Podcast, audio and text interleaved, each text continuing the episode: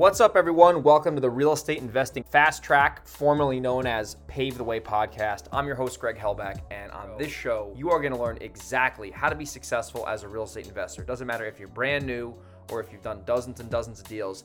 This is a podcast you're going to be able to listen to that's going to give you actionable, specific advice on how to be successful within real estate investing. I'm going to interview top notch real estate investors each and every week. And there's also going to be some content that is just going to be me telling you exactly about my journey and how I've went from a broke kid starting out to a million dollar real estate investor. So if you want to learn how to be successful investing in real estate, this is the show to listen to. And I'm looking forward to being able to serve you at a high level.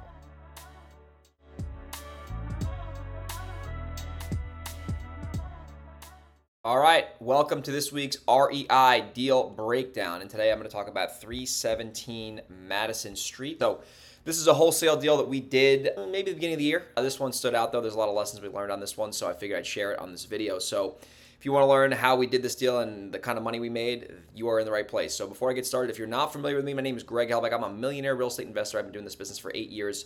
And the intention behind these videos is to share what I've learned throughout the years with you watching this so you can take away some stuff and ultimately start your business or grow your business. So, 317 Madison Street, Delaware City, Delaware. The way that we found this deal was actually text message marketing. So, we were texting a list of sellers. I think the one that this seller was on was the tax delinquent list, so they didn't pay their they hadn't paid their property taxes for a while. They responded to a text, and then Anna on my team pushed it into the system and Lindsay and Brett started, or not, I think, I don't think Lindsay was us at the time. She wasn't with us at the time. So I think Brett, yeah, Brett got involved with her. Started talking to the seller, and long story short, she was living there for a while. Her husband passed away. She was, I think, a little bit elderly, the seller. And the house was apparently in really bad shape, but actually, turns out it wasn't the case. Uh, it was a lot worse than she thought it was worse than it really was. So, she reached out. She's like, I, you know, my house is a quote unquote hoarder house and I, I want to sell it. I want to move to Texas and yada, yada, yada. So, you know, we were trying to figure out how we can best help her and how she can benefit from a cash offer, etc. So she was a tough seller because it wasn't a laydown and she wasn't willing to do business right away. She really actually was relatively hard to get on the phone after some time and we were we were following up with her persistently. We knew that this was a good lead, so we didn't want to, you know, just kind of throw it away.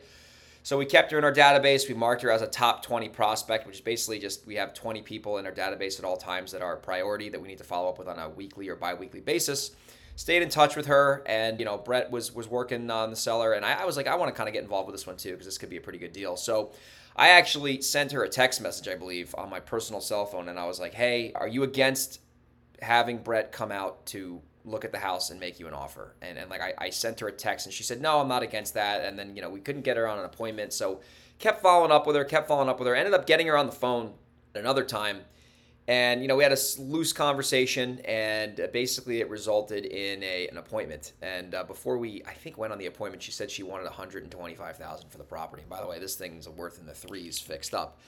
And we were assuming that this property was going to be like a bombshell and we were kind of expecting the worst and hoping for the best.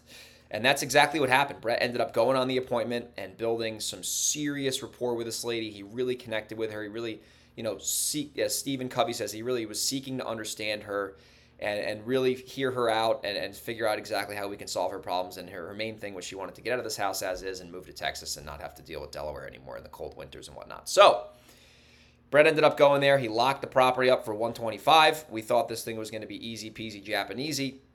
Turns out after we got the property in contract, she was a little reluctant. Sister was kind of getting in her ear saying, ah, you might have sold this thing too cheap and yada, yada, yada, even though this was her original asking price.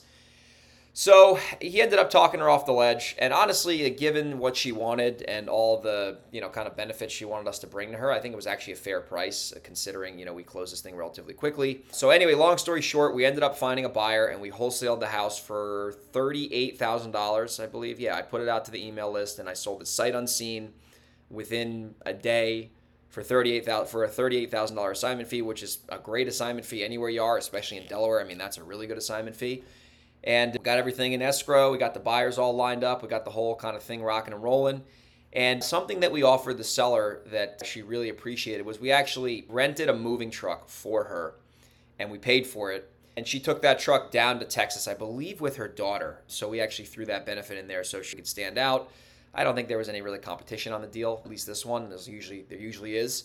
And you know, we added a lot of value to her situation by literally just you know renting a moving truck. And she got the moving truck, moved out. She actually we we closed and then she stayed there for like a week and then she ended up moving down to Texas. So that was the deal. You know, $38,000 wholesale deal from text message marketing. We used launch control and it was a tax delinquent list and it was a great property. It was a win-win-win for everybody, the seller, myself and the buyer. Everyone did very well on it financially. Everyone walked away with some cash. And the buyer ended up fixing and flipping the house and sold it. And what are some lessons I can kind of share uh, with you on this on this video that you can take away? And the first lesson is that when you have a good lead and they're not like selling right away, you got to follow up with them like crazy. You got to prioritize that lead. You got to make sure you're staying in touch with them, you know, preferably every 2 weeks if not every week. So when they're ready to sell, not if, but when they're ready to sell, you're there at the right place at the right time. So that's lesson number 1. Lesson number 2 is when you have a really good deal, it is going to sell fast, fast, fast. I put this property out with I think it was a $38,000 markup and we sold it bam sight unseen right away, easy peasy lemon squeezy. It was very easy to sell this property. So when you have a good deal, I'm telling you right now, the buyers will show up, assuming you actually have a buyer's list, which is not hard to do anywhere. It takes you know a week max to build a decent buyer's list up. Anyway, that's the second lesson. And here's the third lesson, which is an interesting one. We made 38 grand wholesaling it. And I will tell you, our rehabbing system in Delaware is certainly not where it is in New York. Our, we have a much better system in New York for rehabbing properties with contractors and realtors and everything like that. However, Looking back on this deal, we should have fixed and flipped this house. We should have bought the house for 125. Probably would have thrown about 75 into it max, and uh, we could have turned this property around and sold it for yeah, I think it ended up selling for 300 grand or something like that. So we could have made a lot more money rehabbing this house, and it probably wouldn't have taken that much longer, maybe another two, three months longer and we would have been able to double our profit, if not more, just by fixing flipping the house. So this was a house that I think we definitely should have flipped. But listen, I'm not going to cry over spilt milk and complain about a $38,000 assignment fee in the matter of a month. So that's 317 Madison Street. Hope you got some value from this. If you did, and you're interested in doing deals with me, whether you're in Delaware, New York, or San Diego, if you're a wholesaler and you want to wholesale me a house, I love buying from wholesalers if the numbers make sense. Or if you're a wholesaler and you want to just JV for me, JV with me, and JV a wholesale deal in one of those areas, I'd be happy to do that. Reach out to me. You can do Instagram at Grego37, or you can do my email address, which is greg at velocityhousebuyers.com. That's G R E G at V E L O C I T Y H O U S E B U Y E R S.com. Thank you for watching. Thank you for listening, and I will see you on the next episode.